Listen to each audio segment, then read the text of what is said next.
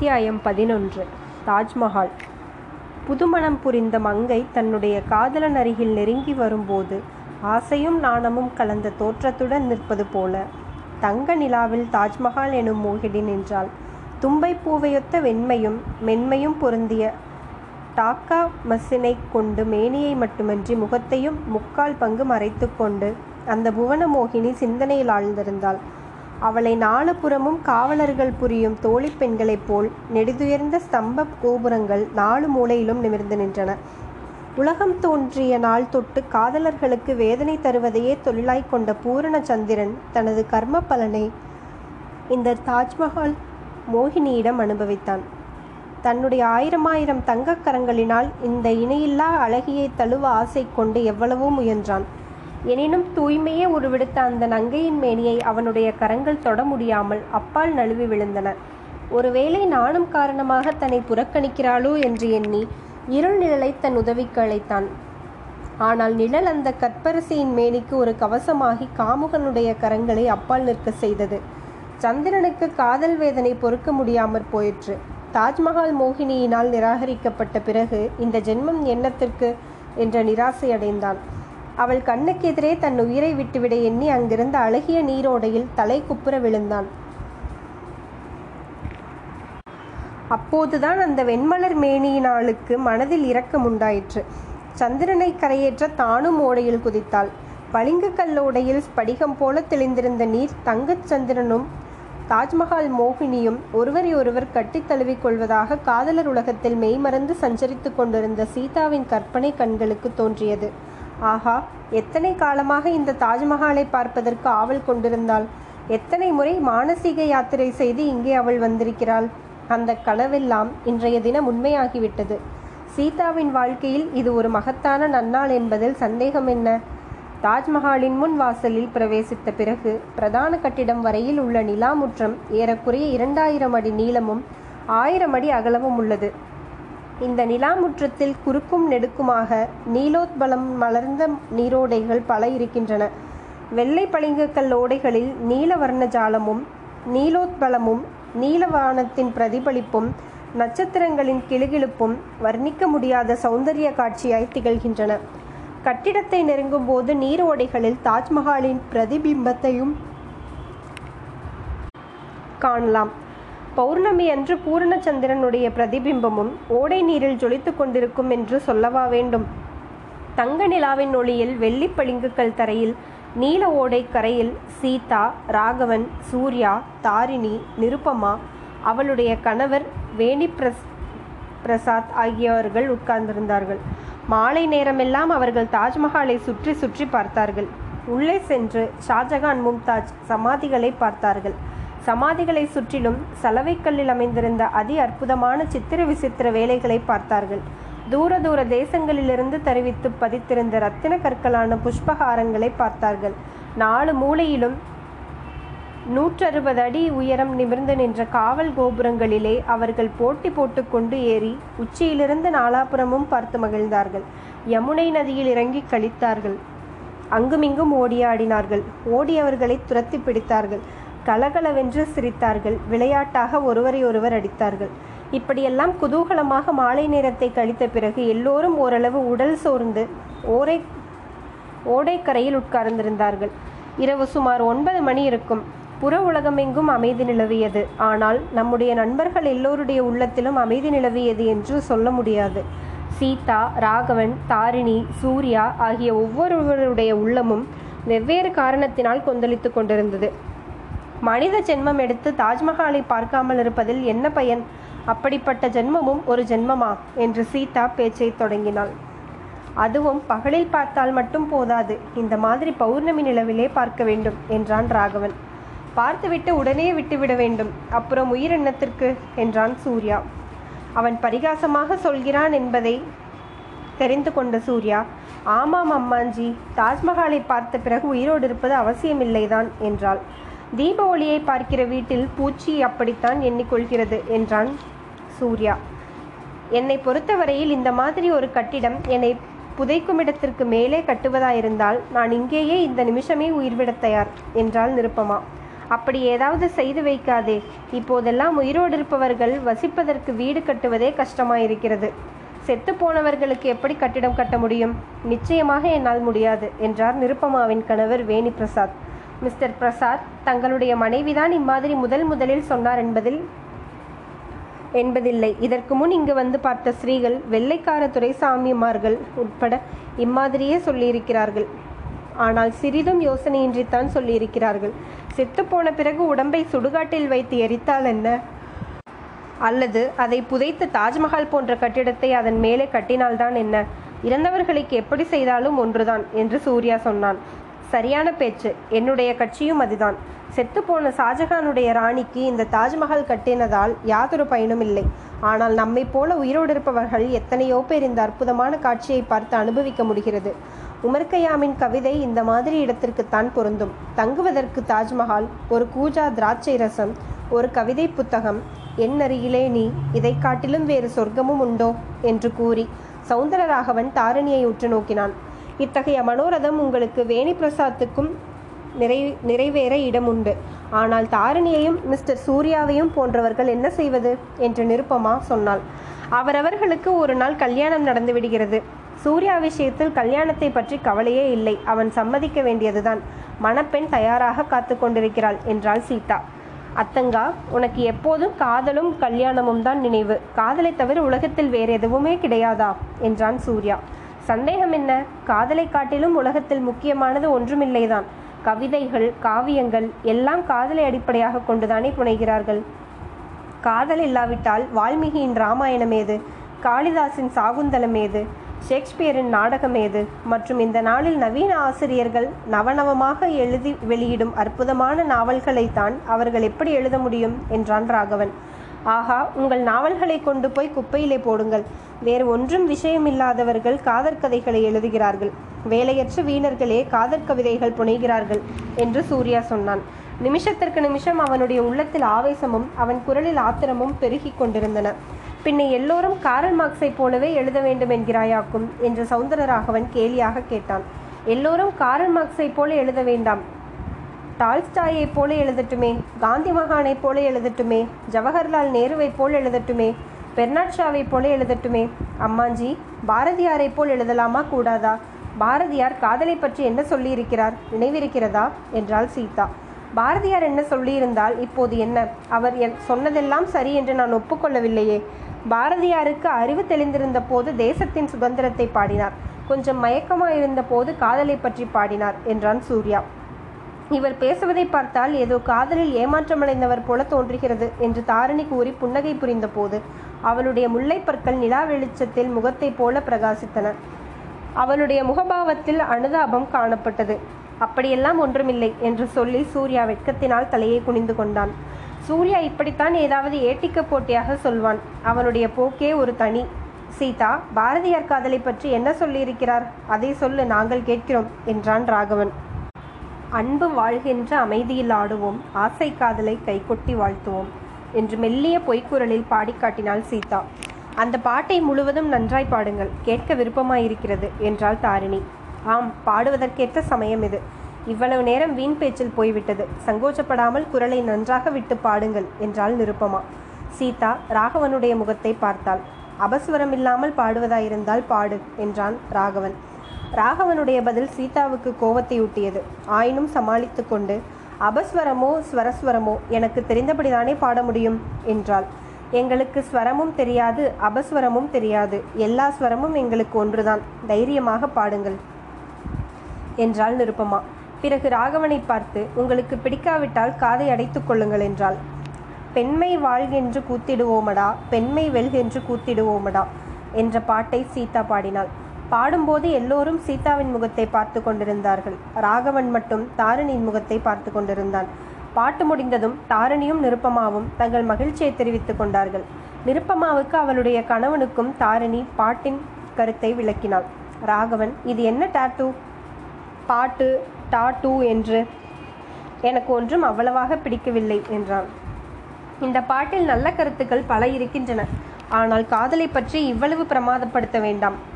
காற்றிலேறி அவ்விண்ணையும் சாடுவோம், காதற்பெண்கள் கடைக்கன் பாணிலே என்பதெல்லாம் மிகைப்படுத்துவதில் சேர்ந்தது. காதற் பெண்கள் கடைக்கண்ணினால் பணித்தால் என்ன வேண்டுமானாலும் செய்துவிடலாமாக்கும் சுத்த அபத்தம். இந்த மாதிரி காரியம் செய்தவர்களால் தான் இந்திய தேசம் அடிமைப்பட்டு பாழாய் போயிற்று. பிருத்திவிராஜனை போல அத்தங்கா பாரதியாரின் தேசிய கீதம் ஒன்று பாடு என்றான் சூர்யா. எனக்கு தேசிய கீதம் ஒன்றும் தெரியாது, பாடினாலும் அபசுரமாயிருக்கும், டா டூ என்று கர்ண கொடூரமாயிருக்கும் என்றாள் சீதா. தாரிணி, உனக்கு ஹிந்துஸ்தானியில் ஒரு தேசிய கீதம் தெரியுமே, அதை பாடு என்றான் ராகவன். ஆம் தாரிணி, சாரே ஜஹான்சே அச்சா என்ற கீதம் உனக்கு தெரியுமாமே, அதை பாடு. கராச்சியில் பம்பாய்க்கும் கப்பலில் போன போது கடைசியாக நீ பாடி கேட்டது, அப்புறம் கேட்கவே இல்லை என்றாள் நிருபமா. தாரிணி பாடினாள். இரவு நேரத்தில் சப்தம் செய்யும் பட்சிகளும் வண்டுகளும் காற்றும் கூட அடங்கி நின்றன. பூரணச்சந்திரன் தாஜ்மஹால் மோகினியை ஒரு கணம் மறந்து தாரிணியின் கீதத்தில் கவனம் செலுத்தினான். நட்சத்திரங்கள் கண் கொட்டுவது கூட நிறுத்தி ஆர்வத்தோடு கேட்டன. நிலா வெளிச்சத்தில் புகைப்படம் எடுக்க முயன்று கொண்டிருந்த ஒரு வெள்ளைக்காரரும் அவருடைய துரைசாணியும் கூட தங்கள் கேமராவை மூடிவிட்டு காது கொடுத்து கேட்டார்கள். பாடி முடித்ததும் நிருபமாவும் அவளுடைய கணவனும் அச்சா பகத் அச்சா என்றார்கள். பலே பேஷ் என்றான் சூர்யா. பாடினால் இப்படி பாட வேண்டும், இல்லாவிட்டால் சும்மா இருக்க வேண்டும் என்றான் ராகவன். சீதாவின் உள்ளம் புண்பட்டது என்பதை சூர்யா கவனித்தான். அவளை பார்த்து, அத்தங்கா, நீ கூட இந்த பாட்டை கற்றுக்கொள்ளலாம். இதன் அர்த்தம் என்ன தெரியுமா? உலகில் எல்லா தேசங்களிலும் சிறந்தது நம்முடைய ஹிந்துஸ்தானம் என்பது முதல் வரியின் கருத்து என்றான். அதற்கு கூட சந்தேகமா? உலகத்திலெல்லாம் மிகச்சிறந்த தேசம் நம் இந்திய தேசம்தான். அதை நிரூபிக்க இந்த தாஜ்மஹால் ஒன்று போதுமே என்றாள் சீதா. நீ சொல்லுவது தப்பு. இந்தியாவின் மகிமை தாஜ்மஹாலில் ஏற்படவில்லை. இமயமலையினாலும் கங்கை நதியினாலும் புத்தராலும் அசோகராலும் சிவாஜியினாலும் ஜான்சி ராணியினாலும் இந்தியாவுக்கு மகிமை ஏற்பட்டது என்றான் சூர்யா. இமயமலையும் கங்கை நதியையும் போல வேறு தேசங்களில் மலையும் நதியும் இருக்கின்றன. ஆனால் தாஜ்மஹாலை போன்ற ஒரு கட்டிடம் கிடையாது. ஆகையால் இந்தியா தாஜ்மஹாலினாலேயே தான் பெருமை அடைந்திருக்கிறது என்று சொன்னான் ராகவன். இந்த பெருமை இந்தியாவுக்கு வேண்டாம் என்று நான் நினைக்கிறேன் என்றான் சூர்யா. உலகத்தின் 9வது அதிசயம் உனக்கு மட்டும் அதிசயம் இல்லையாக்கும் என்றான் ராகவன். மிஸ்டர் சூர்யாவுக்கு அலட்சியம் இல்லாவிட்டால் உலகம் அஸ்தமித்து விடாது. இந்த தாஜ்மஹால் கட்டிடத்தினால் இந்தியாவின் மகிமை விளங்குகிறது. சலனமில்லாத காதலின் பெருமையும் இதன் மூலம் வெளியாகிறது என்றார் பிரசாத். ஆ, நீங்கள் கூட காதலை புகழ ஆரம்பித்து விட்டீர்களா என்று சூர்யா அருவருப்பு நிறைந்த குரலில் கேட்டான். நீங்கள் ஏன் காதல் என்றால் கரிக்கிறீர்கள்? இந்த தெய்வீக அழகு வாய்ந்த தாஜ்மஹால் ஷாஜகானுடைய காதலிலிருந்து தானே உற்பவித்தது என்று நிருபமா கூறினாள். அம்மணி, தயவு செய்து கேளுங்கள். ஷாஜஹானுடைய காதலிலிருந்து இந்த தாஜ்மஹால் கட்டிடம் பிறக்கவில்லை. பாதுஷா ஷாஜஹானுடைய கொடுங்கோன்மையிலிருந்து பிறந்தது. அந்த கொடுங்கோன்மை அவனுடைய மகன் ஔரங்கசீப்புக்கே பொறுக்கவில்லை. அதற்காக அவன் தன் சொந்த தகப்பனை சிறையில் அடைத்து வைத்தான். ஔரங்கசீப் கலை உணர்ச்சி என்பது அறவே இல்லாதவன். அவன் கொடுங்கோலன் என்பது சரித்திர பிரசித்தமானது. ஷாஜகான் எப்படி கொடுங்கோலனாவான்? அவன் ரொம்ப நல்லவன் என்று சரித்திரம் சொல்லுகிறதே. ஆமாம், ரொம்ப ரொம்ப நல்லவன். ஆனால் அந்த ஒரு நல்லவனுடைய தற்பெருமைக்காக எத்தனை ஜனங்கள் கஷ்டப்பட வேண்டியிருந்தது தெரியுமா? இந்த தாஜ்மஹாலை கட்டி முடிக்க 20 வருஷம் ஆயிற்று என்று உங்களுக்கு தெரியுமா? 20,000 தொழிலாளர்கள் நெற்றி வியர்வை நிலத்தில் விழ இரவு பகல் பாடுபட்டார்கள் என்பது தெரியுமா? மக்களை கசக்கி பிழிந்து வசூலித்த வரிப்பணத்தில் கோடானு கோடி ரூபாய் செலவழிந்தது தெரியுமா? ஒரு தனி மனிதனுடைய தற்பெருமைக்காக இருக்கட்டும், அல்லது அவனுடைய அதிசயமான காதலுக்காகவே இருக்கட்டும், 20,000 பேர் 20 வருஷம் உழைத்து உழைத்து உயிர் விட வேண்டுமா? இதை ஒரு நாளும் நான் ஒப்புக்கொள்ள முடியாது. எனக்கு மட்டும் அதிகாரம் இருந்தால் என்ன செய்வேன் தெரியுமா என்று ஆங்காரத்துடன் கூறி சூர்யா மூச்சு விடுவதற்காக நிறுத்தினான். உமக்கு அதிகாரம் இருந்தால் என்ன செய்வீர் என்று தாரிணி புன்னகை புரிந்த வண்ணம் கேட்டாள்.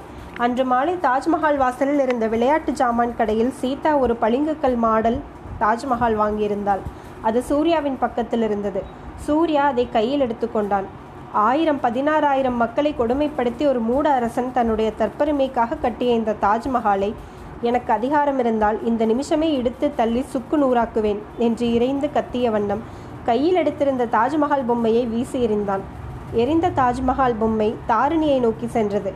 அவளுடைய தலையிலோ முகத்திலோ அது விழப்போகிறது என்ற பயத்தினால் பார்த்திருந்தவர்கள் எல்லோரும் ஆஹா என்றார்கள். தாரிணியும் திடுக்கிற்று சிறிது தலையை பின்வாங்கி கொண்டாள். நல்ல வேளையாக எரியப்பட்ட தாஜ்மஹால் தாரிணியின் மேல் விழாமல் பக்கத்தில் விழுந்தது. விழுந்த வேகத்தில் சுக்கு நூறாயிற்று.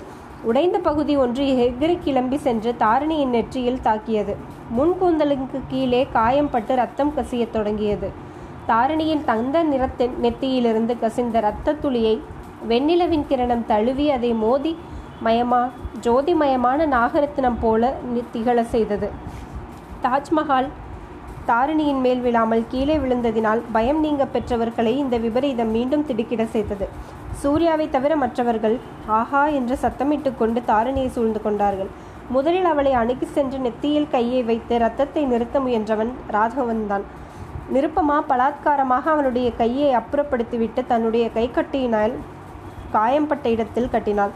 மற்றவர்களைப் போலவே கவலையுடன் தாரிணியின் அருகில் சென்ற சீதா ராகவனுடைய செய்கையை பார்த்து நெஞ்சிலே அம்பு பாய்ந்தவளைப் போல வேதனை அடைந்தாள். சிறிது நேரம் தாரிணியை சுற்றி ஒரே அல்லோல கல்லோலமாய் இருந்தது. சிறிது நேரத்திற்கு பிறகு அமைதி ஏற்பட்டது. எல்லோரும் அவரவர்களுடைய இடத்தில் உட்கார்ந்தார்கள். வேணி பிரசாத் ராகவனை பார்த்து, உங்கள் சிநேகிதர் மிக்க முரடர் போலிருக்கிறதே என்றார். சுத்த இடியட், செய்ததற்காக மன்னிப்பு கூட கேட்டுக்கொள்ளாமல் தூரத்திலேயே உட்கார்ந்திருக்கிறான் என்றான் ராகவன். இந்த சின்ன விஷயத்திற்கு இவ்வளவு இதற்காக தடப்புடல் செய்கிறீர்கள் என்றாள் தாரிணி. நல்ல வேலை நெற்றியில் பட்டதோடு போயிற்று, ஒருவேளை கண்ணிலே பட்டிருந்தால் என்ன ஆகும் என்றான் ராகவன். அதுதான் படவில்லையே, பின் எதற்காக இந்த பேச்சு? நீங்கள் எல்லோரும் சும்மா இருந்தாலே எனக்கு பெரிய உதவியாயிருக்கும் என்று தாரிணி கூறினாள். சீதா மௌனமாயிருந்தாள். அவளுடைய உள்ளத்தில் ஒரு பெரும் கொந்தளிப்பு ஏற்பட்டிருந்தது. ஒருவித கடுக்கத்தினை காயம் நெற்றியில் ஏற்பட்டதற்கு இவ்வளவு உபச்சாரமா, இவ்வளவு தடப்புடலா என்று ஒரு கணம் நினைத்தாள். இவளுக்கு நன்றாக வேண்டும், காயம் இன்னும் கொஞ்சம் பெரிதாகப்பட்டிருக்க கூடாதா என்று மறுகணம் நினைத்தாள். இந்த காயம் நமக்கு பட்டிருக்க கூடாதா, நம்மையும் இப்படி எல்லோரும் சூழ்ந்து உபச்சாரம் செய்வார்கள் அல்லவா என்ற எண்ணமும் ஒரு பக்கத்தில் இருந்தது. பாவம் சூர்யா என்ன செய்வான், தவறிப்பட்டதற்கு அவன் பேரில் இவ்வளவு எழுந்து விரிகிறார்களே என்று அனுதாபப்பட்டாள். இந்த உலகத்திலேயே நம்முடன் உண்மையான அபிமானம் உள்ளவன் சூர்யா ஒருவன்தான். முன்னேயெல்லாம் அவனை நாம் கண்டபடி பரிகாசம் செய்து அவமானப்படுத்தி விட்டோமே என்று தன்னைத்தானே நொந்து கொண்டாள். தன்னுடைய அனுதாபத்தினை பார்வையின் மூலம் தெரியப்படுத்த எண்ணி சூர்யாவை அடிக்கடி நோக்கினாள். ஆனால் அவனோ ஆகாசத்தை பார்த்து கொண்டு ஆழ்ந்த சிந்தனையில் மூழ்கியிருந்தான். தாஜ்மஹால் நொறுங்கி தாரிணிக்கு காயம் ஏற்பட்ட சம்பவத்திற்கு பிறகு பேச்சு ஒன்றும் அவ்வளவு சுவாரஸ்யமாக இல்லை. போதும், தாஜ்மஹால் பார்த்த லட்சணம், ஹோட்டலுக்கு திரும்பி போகலாமே என்றாள் சீதா. சரி என்று சொல்லி எல்லோரும் உடனே எழுந்தார்கள்.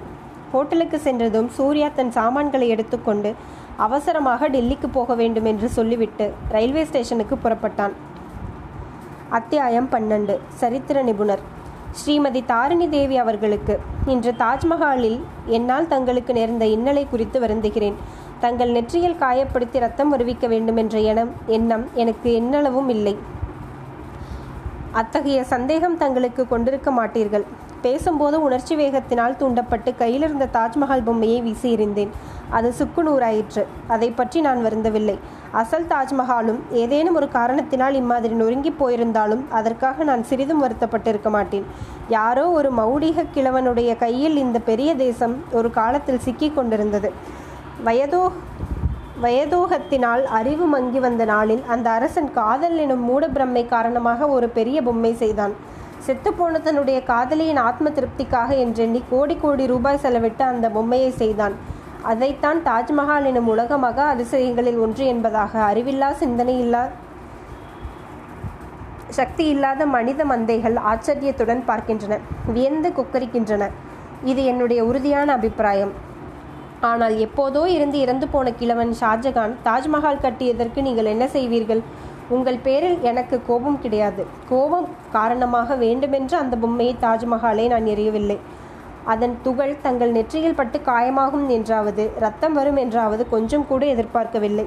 இப்படி எதிர்பாராமல் நேர்ந்த காரியத்திற்காக மறுபடியும் தங்கள் மன்னிப்பை கோருகிறேன். ஆனால் இந்த கடிதத்தை முடிப்பதற்கு முன் இன்னொரு விஷயம் சொல்லத்தான் வேண்டும். தங்களை காயப்படுத்த விரும்பவில்லை என்று சொன்னேன் அல்லவா?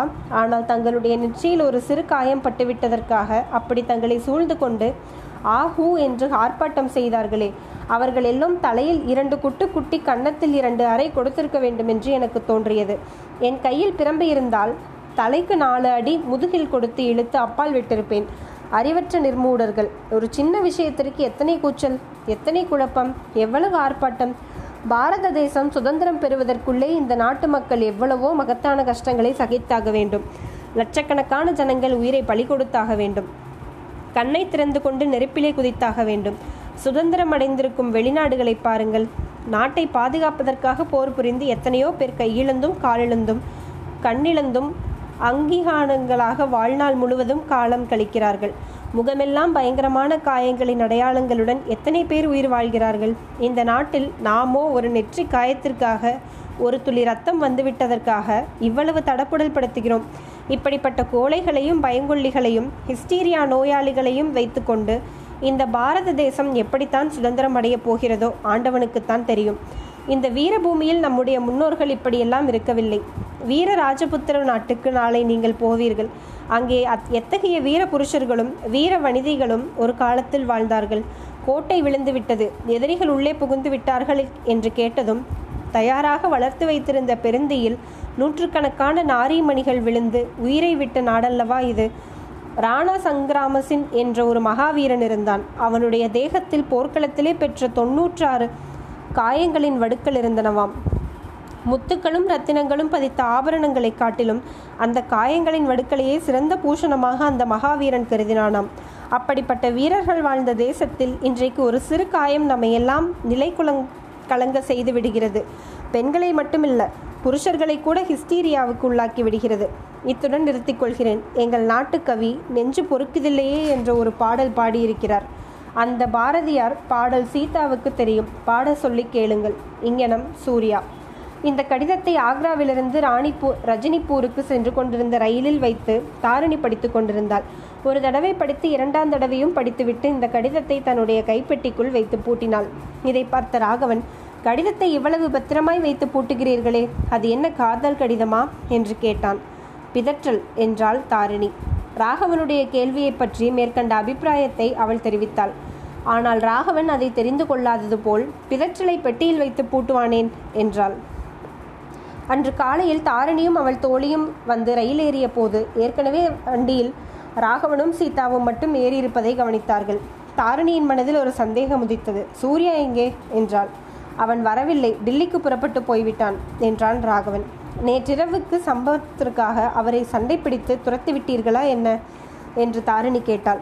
நாங்கள் ஒன்றும் சண்டை பிடிக்கவில்லை, அவனுக்கே அவமானமாயிருந்தது போலிருக்கிறது, பிடிவாதமாய் புறப்பட்டு போய்விட்டான் என்றான் ராகவன். சீதா தன்னுடைய அம்மாஞ்சியின் கௌரவத்தை பாதுகாக்க வேண்டி அவனுக்கு ஏதோ அவசர ஜோலியாம், ஆக்ராவுக்கு மட்டும் வருவதற்காகத்தான் முன்னே சொல்லியிருந்தான், உங்களுக்கு ஒரு மன்னிப்பு கடிதம் கூட கொடுத்திருக்கிறான் என்று கூறினாள். பிறகு தன் கணவனை பார்த்து, கடிதத்தை அவரிடம் கொடுங்களேன் என்றாள். வண்டி புறப்படட்டும், இப்போது என்ன அவசரம் அந்த கடிதத்திற்கு என்றான் ராகவன். தாரிணி, மன்னிப்பாவது கடிதமாவது, ஒரு சின்ன விஷயத்திற்காக நீங்கள் எல்லோருமாக சேர்ந்து அவரை சண்டை பிடித்து துரத்தி விட்டீர்கள், எனக்கு ரொம்ப வருத்தமாக இருக்கிறது என்றாள். இது சீதாவுக்கு திருப்தியாயிருந்தது. ஆனாலும் ராகவன் கோபமாக, சின்ன விஷயமா அது, நெற்றியில் பட்டது போல் கண்ணில் பட்டிருந்தால் என்ன ஆகியிருக்கும், இருந்தாலும் மனிதராய் பிறந்தவர்கள் இவ்வளவு மிருகத்தனமாக நடந்து கொள்ளக்கூடாது என்றான். அவனுடைய அபிப்பிராயத்தை நிருபமா ஆதரித்து, ஆமாம், அந்த பையன் சுத்த பட்டிக்காடாகத்தான் நடந்து கொண்டான் என்றாள். பட்டணங்களில் உள்ளவர்கள் ரொம்ப நாகரிகமாக நடந்து கொள்வதாக உங்களுடைய எண்ணம் போலிருக்கிறது. பட்டணங்களில் வசிப்பவர்கள் எப்படி சில சமயம் புலி கரடிகளாகவும் பேய் பிசாசுகளாகவும் மாறுகிறார்கள் என்பது உங்களுக்கு தெரியாது என்றாள் தாரிணி. வண்டி புறப்பட்டு சற்று நேரத்திற்கெல்லாம் அந்த கடிதம் எங்கே என்று தாரிணி கேட்டாள். ஏது அதை பார்க்காவிட்டால் உங்களுக்கு மன நிம்மதி ஏற்படாது போலிருக்கிறது என்று சொல்லிக்கொண்டே ராகவன் கடிதத்தை எடுத்து கொடுத்தான். அது என்ன காதல் கடிதமா என்று ராகவன் கேலியாக பேசிய போது அவர்கள் எல்லோருக்கும் கடிதத்தை முழுவதும் படித்து காட்டிவிட வேண்டும் என்று தாரிணிக்கு தோன்றியது. மறுகணமே அந்த எண்ணத்தை மாற்றிக்கொண்டாள். அந்த கடிதத்தில் அடங்கியுள்ள விஷயங்களை இவர்கள் புரிந்து கொள்ளவே மாட்டார்கள், மேலும் ஏதாவது பரிகாசமாக பேசுவார்கள். இவ்விதம் எண்ணி சீதாவை பார்த்து, நீங்கள் மறுபடியும் உங்கள் அம்மாஞ்சியை பார்க்கும்போது இவ்வளவு நீளமான மன்னிப்பு கடிதத்திற்கு அவசியமே இல்லை என்று நான் சொன்னதாக அவரிடம் தெரியப்படுத்துங்கள் என்றாள். 1000 ஆண்டுகளாக வீரபுருஷர்களின் இரத்தமும் தீர மாதரசிகளின் கண்ணீரும் சிந்தி புனிதமான ராஜபுத்திர நாட்டுக்குள் அவர்கள் ஏறியிருந்த ரயில் வண்டி பிரவேசித்தது. கண்ணு கெட்டிய தூரம் வறண்ட பூமி அல்லது மொட்டை பாறைகள், ஆங்காங்கே இடிந்த கோட்டை சுவர்கள், சிதைந்த மண்டபங்கள், பாலடைந்த மசூதிகள், பசுமை என்பதையே பார்க்க முடியவில்லை. அடர்த்தியான காடுகள் இல்லை, பச்சை கம்பளம் விரித்தார் போன்ற நெல் வயல்கள் இல்லை, பொன்னிறம் கொண்ட கோதுமை பயிர்கள் இல்லை. சிற்சில இடங்களில் தானாக மண்டிய முட்புதர்கள் மட்டும் காணப்பட்டன. நாம் போகிற வழிநெடிகளும் இப்படித்தான் இருக்குமா என்று சீதா கேட்டாள். இல்லை, ரஜினிபூர் வந்துவிட்டால் வேறு விதமாயிருக்கும். ஆனால் அங்கே போய் சேருகிற வரையில் இந்த லட்சணம்தான். சுதந்திரம் சுதந்திரம் என்று அடித்து கொள்ளுகிறார்களே ராஜபுத்திர வீரர்கள், அந்த நாளில் சுதந்திரத்திற்காக போரிட்டதன் பலன்தான் இது. ராஜஸ்தானிலிருந்து பெரும் பகுதி பாலைவனமாக போய்விட்டது என்று ராகவன் சொன்னான். ராஜபுத்திரர்கள் சுதந்திரத்திற்காக போரிட்டதனால் ராஜஸ்தானம் பாலைவனமாகவில்லை. ஒருவருக்கொருவர் சகோதர சண்டையிட்டதனால் இப்படியாயிற்று. அண்ணன் சுதந்திரத்திற்காக சண்டை போட்டால் தம்பி எதிராளியோடு சேர்ந்து கொண்டான். எத்தனை ராஜபுத்திரர்கள் முகலாயர்களுக்கு அடிமையாகி ஏவல் செய்து வாழ்ந்தார்கள். இந்திய தேசம் நாசமடைந்தது சகோதர சண்டையினால்தான். அதில் வேடிக்கை என்னவென்றால் இவற்றை எல்லாம் சரித்திரத்தில் படித்திருந்தும் நமக்கு புத்தி வந்த பாடில்லை. இன்னமும் சகோதர சண்டை போட்டு கொண்டுதான் இருக்கிறோம் என்றாள் தாரிணி. அம்மணி, நீங்கள் என்ன பெரிய சரித்திர நிபுணரை போல பேசுகிறீர்களே என்று ராகவன் பரிகாச குரலில் கேட்டான். என்ன சொன்னீர்கள் என்று சொல்லிவிட்டு நிருப்பமா இடி இடி என்று சிரித்தாள். அவளுடைய சிரிப்பின் காரணம் என்னவென்று விளங்காமல் ராகவன் திகைத்தான். எதற்காக சிரிக்கிறீர்கள் என்றான். என்ன சொன்னீர்கள், பெரிய சரித்திர நிபுணரை போல் என்றா? போல் என்று சொன்னதற்காகத்தான் சிரித்தேன் என்றாள் நிருப்பமா. அப்படி போல் என்ற வார்த்தையில் நகைச்சுவை என்ன இருக்கிறது? எனக்கு விளங்கவில்லையே. உங்களுக்கு விஷயம் தெரியாதென்று இப்போதுதான் தெரிகிறது. தாரிணியை பழைய தேச சேவிகை தாரிணி என்று நினைத்து கொண்டிருக்கிறீர்கள் போலிருக்கிறது. பீகார் பூகம்பத்திற்கு பிறகு அவள் காலேஜில் சேர்ந்து படித்து பட்டம் பெற்று இப்போது யூனிவர்சிட்டி உதவி சம்பளம் பெற்று சரித்திர ஆராய்ச்சி செய்து வருகிறாள். இது உங்களுக்கு தெரியும் என்று எண்ணியிருந்தேன். பின்ன எதற்காக என்னையும் இழுத்துக்கொண்டு ஊர் ஊராக அலைகிறாள் என்று நினைத்தீர்கள்? தற்போது ராஜஸ்தானத்திற்கு சரித்திரத்தில் விசேஷ ஆராய்ச்சி நடைபெறுகிறது. நிருபமா இவ்விதம் சொன்னதும் ராகவனுடைய உள்ளம் ஒரே ஒரு நிமிஷத்தில் என்னவெல்லாமோ கற்பனை செய்ய தொடங்கியது. ஆச்சரியத்தில் மூழ்கி போனான். ஆகா, படிப்பின் மேல் உள்ள ஆசையினால் அல்லவா இவள் கல்யாணத்தை வெறுத்திருக்கிறாள். இந்த உண்மையை நம்மிடம் முன்னமே தெரிவித்திருக்க கூடாதா? தெரிவித்திருந்தால் இவளுடைய படிப்புக்கு நாம் குறுக்கே நின்றிருப்போமா என்று அவன் மனம் எண்ணமிட்டது. தாரிணி BA பட்டம் பெற்று சரித்திர ஆராய்ச்சி செய்து வருகிறாள் என்னும் செய்தியை சொல்லிவிட்டு நிருப்பமா படுத்து தூங்கி போனாள். தாரிணியிடம் அவளுடைய காலேஜ் வாழ்க்கையை பற்றி ராகவன் பல கேள்விகள் கேட்டான். அவளோ பாராமுகத்துடன் ஏனோதானோ என்று பதில் சொல்லி வந்தாள். சற்று நேரத்திற்கெல்லாம் ராகவனும் தூங்கிவிட்டான். பிறகு தாரிணி சீதாவின் அருகில் நெருங்கி உட்கார்ந்து கொண்டு, உங்கள் அம்மாஞ்சி சூர்யாவை பற்றி சொல்லுங்கள், அவர் எப்போதுமே இப்படித்தான் படபடப்பாக இருப்பாரா என்று கேட்டாள். முந்தைய சம்பாஷணையின் போதெல்லாம் சீதாவின் நிமிஷத்திற்கு நிமிஷம் கோபம் வளர்ந்து வந்தது. முதல் நாள் தாரிணியை சந்தித்தது முதல் நிருப்பமா தாரிணி சம்பாஷணைகளை கேட்டதிலிருந்தும் தன்னுடைய சொந்த ஊகத்தினாலும் அவள் பல விஷயங்களை தெரிந்து கொண்டிருந்தாள். ராகவனும் தாரிணியும் பழைய சிநேகிதர்கள் என்பது நிச்சயம். பத்மாபுரத்தில் அக்கம்பக்கத்தில் உள்ளவர்கள் பேசிய வம்பு பேச்சுகளில் ஏதோ உண்மை இருக்கத்தான் வேண்டும். ராகவனுக்கு தாரிணியின் மேல் இன்னும் அபிமானம் இருந்தது என்பது ஸ்பஷ்டமாக தெரிந்தது. தான் இருக்கும்போது இதையெல்லாம் அவர்கள் காட்டிக்கொள்ளாததை நினைத்து நெஞ்சம் கொதித்தது. சீச்சி, என்ன வெக்கங்கிட்ட ஸ்ரீவல், நம்மை எதற்காக இப்படி தொடர்ந்து வருகிறாள்? வேற எங்கேயாவது போய் தொலைவது தானே. சூர்யாவும் நிருப்பமாவும் கணவனும் இந்த கோஷ்டியில் சேர்ந்து கூட்டமாக இருந்தபோது ஒரு மாதிரி கலகலப்பாக இருந்தது. இப்போது அவர்களும் இல்லை, அதனால் கலகலப்பும் இல்லை. இந்த மாதிரி நேரும் என்று தெரிந்திருந்தால் இந்த பிரயாணத்திற்கு வரவில்லை என்றே சொல்லியிருக்கலாம். இப்பொழுதுதான் என்ன, அவள் வந்தால் நான் வரவில்லை, அவளையே அழைத்து கொண்டு போங்கள், நான் டெல்லிக்கு திரும்ப போகிறேன் என்று கண்டிப்பாக சொல்லிவிட வேண்டியதுதான். இவ்விதம் எண்ணி எண்ணி பலமுறை பேசுவதற்கு சீதாவின் உதடுகள் துடித்தன. ஆனால் வாயிலிருந்து வார்த்தைகள் வரவில்லை. அப்படி சொன்னால் அதன் பலன் என்ன ஆகுமோ என்ற உள்ளத்தின் ஒரு பகுதி அஞ்சியது. இத்தகைய மனோநிலையில் சீதா இருந்தபோது தாரிணி அவளிடம் நெருங்கி உட்கார்ந்து சூர்யாவை பற்றி சொல்லுங்கள் என்றதும் சீதாவுக்கு ஆத்திரம் பொத்து கொண்டு வந்தது. சூர்யாவை பற்றி இப்போது என்ன விசாரணை வேண்டி கிடக்கிறது? என்னை போல் அவனும் ஒரு அசடு அனாதை என்றாள். சகோதரி, ஏன் இவ்வளவு வெறுப்பாக பேசுகிறாய்? என் நெற்றியில் காயப்படுத்தி விட்டதற்காக சூர்யா ரொம்பவும் மனம் நொந்து எழுதியிருக்கிறார். உத்தம குணம் படைத்தவர், ஆனால் கொஞ்சம் படபடப்புக்காரர் என்று தோன்றுகிறது. காயம் சரியாய் போய்விட்டது. என்னை பற்றி கவலைப்பட வேண்டாம் என்று உன்னிடம் சொல்லி அனுப்ப விரும்பினேன். உனக்கு அவரை பற்றி பேச இஷ்டமில்லை என்றால் வேண்டாம் என்றாள் தாரிணி. இதை கேட்டதும் சீதாவின் மனம் மாறிவிட்டது. இல்லை இல்லை, எனக்கு வெறுப்பு ஒன்றுமே இல்லை. சூர்யா உத்தமமான பிள்ளைதான். அவ்வளவு ஒன்றும் படபடப்பாக அவன் பேசுவதும் கிடையாது. என் மாமா குடும்பத்திலேயே சூர்யாதான் நிதானத்திற்கும் பொறுமைக்கும் பெயர் போனவன். நேற்று அவன் படபடப்பாக பேசியதும் தாஜ்மஹால் பொம்மையை வீசி எறிந்து உடைத்ததும் எனக்கே ஆச்சரியமாயிருந்தது. பாவம், அவனுக்கு என்ன மன கஷ்டமோ. மொத்தத்தில் அதிர்ஷ்டக்கட்டை, இல்லாவிட்டால் இப்படி வந்து திண்டாடுவானேன். படித்து பாஸ் செய்து எவ்வளவோ நல்ல நிலைமைக்கு வந்திருக்கலாம் என்றாள். அதிர்ஷ்டக்கட்டை என்று எதனால் சொல்கிறாய் என்று தாரிணி கேட்க, சீதா கொஞ்சம் கொஞ்சமாய் சூர்யாவின் கதையை சொன்னாள். அவனுடைய தகப்பனார், தமையன், அம்மா, தங்கை ஆகியோர்களை பற்றி சொன்னாள். தமையனோடும் ஊராரோடும் அவனுக்கு நேர்ந்த தகராறுகளை பற்றியும் விரிவாக சொன்னாள். ஆனால் தன்னுடைய பிறப்பு, வளர்ப்பு, கல்யாணம் இவற்றை குறித்து மட்டும் எதுவும் சொல்லவில்லை.